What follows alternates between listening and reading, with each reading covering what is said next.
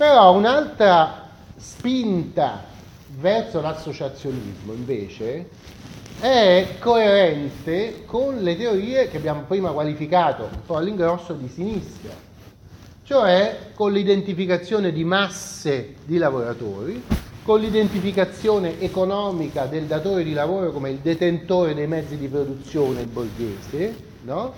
E dunque che cercavano strumenti giuridici per incanalare la lotta di classe, che è eh, descritta da Marx e Engels nel loro manifesto. Anche una cosa, una cosa tedesca anche questa, no?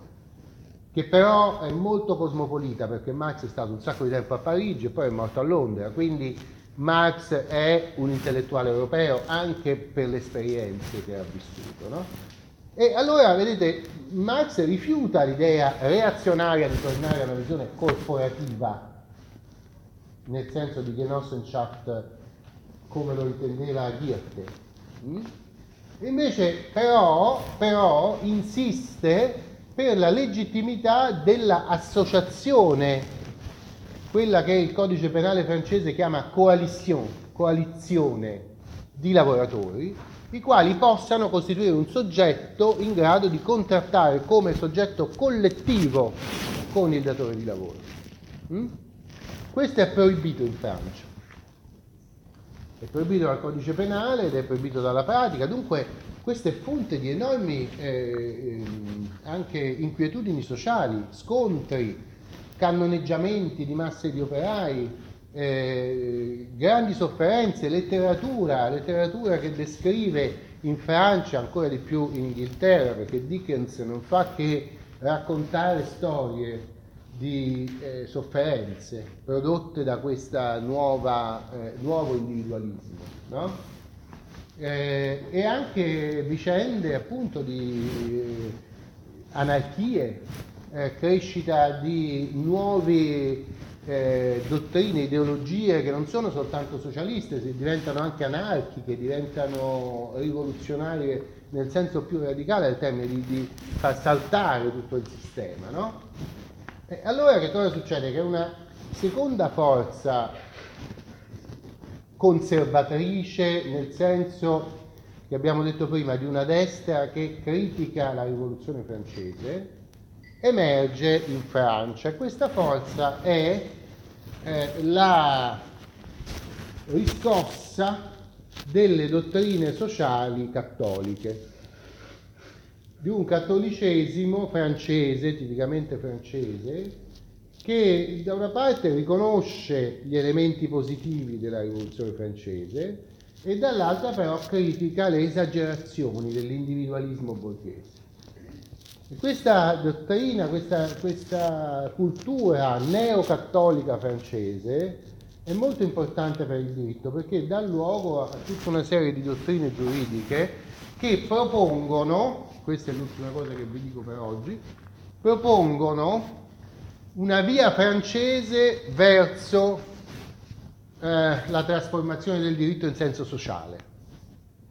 E la via francese non poteva che essere legislativa.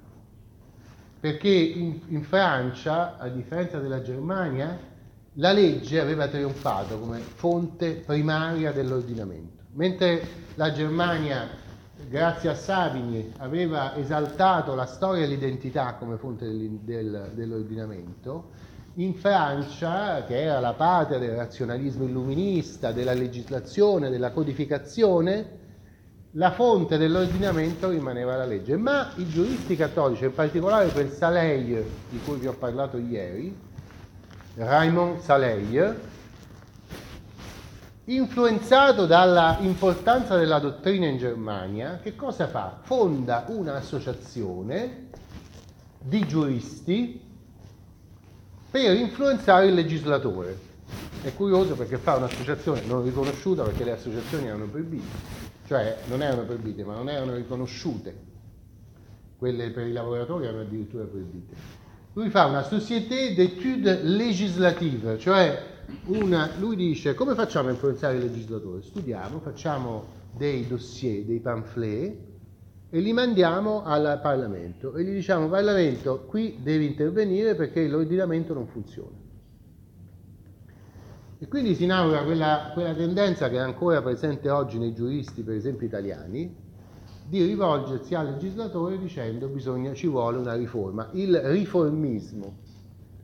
Il riformismo è una cosa che nasce, insomma, è una vecchia idea illuminista, ma che alla fine dell'Ottocento, in questo ambiente neocattolico che, che dice, vabbè, con la rivoluzione abbiamo buttato a mare il bambino con l'acqua sporca, no? Cioè era brutta la, la, eh, l'oppressione della nobiltà contro eh, il terzo stato, però poi abbiamo abolito troppe cose, tra queste quella che non dovevamo abolire era il, la, l'associazione, l'associazione eh, di persone che hanno gli stessi interessi e che devono potersi associare per poterli difendere. E nel millenovecentouno, grazie alla pressione della Société d'études législatives, eh, la Francia reintroduce la legittimità del diritto di associazione e in seguito a questo sarà possibile creare associazioni di operai che prenderanno poi il nome di sindacati. Va bene?